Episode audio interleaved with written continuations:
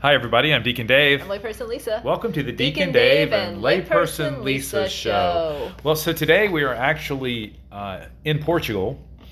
So Yes. we are pre recording these. yes, if I right? knew some Portuguese, I'd say so. Oh boy, well, I don't know any Portuguese either. But we are also going to give this to our spiritual mentors program group, Yes. right? Because what we're going to do over the next 12 days while we are gone is go through the 12 step program, right, for addictions. Right.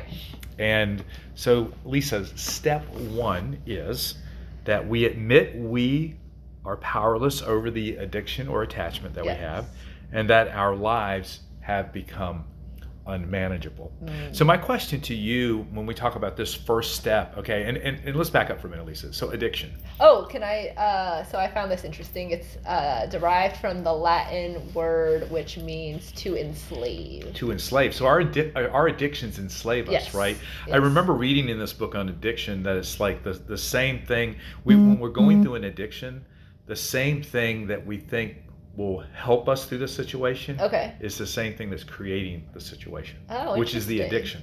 So we Okay. think like if uh, if it's alcoholism, right, or pornography, Okay. we feel that that's the only way that we can feel better and get through. Okay. but then it's and that is solving our problem. But it's actually the problem. It is actually the problem. Yeah, okay. Right. So um, the root of that tree, my book on healing talks about, right, um, is number one. It's it's it, it- we're trying to handle it ourselves yeah, and it's caused by something underlying within us. very much. And so so this idea of being powerless, what does that mean to you, Lisa? Being powerless, not Right. having any control. Right. And so what does it mean if we don't have any control? That we have to surrender it to God. Right. The So situation. we have to surrender it completely. Yes. I think one of the things that it says in the book, Lisa, Mhm. it says, okay, powerless means Oh, okay. that you give 100% of it to God. Okay. That you don't go, okay, God, well, I'm going to give you 95% And I'm gonna try to control the five. and I'm going to keep 5% because I can handle 5%. Ah, no, you cannot. and then what happens with the 5%? It goes to 10%. Yeah. Okay. And so so this idea of being powerless is recognizing that you have zero control over the addiction or the attachment okay. that you have. Yeah. You cannot overcome it yourself. You cannot overcome it at all. Yeah. By yourself. Yeah. And isn't that so true in our lives, right? That we think that we can overcome things on our own. Oh yeah. Or if they start to get a little bit better, right? We've turned them over to God. Okay. We've been powerless for a moment. Okay. Things start to get a little bit better. Ah. And all of a sudden, okay, well, I got it from here, God. okay. No.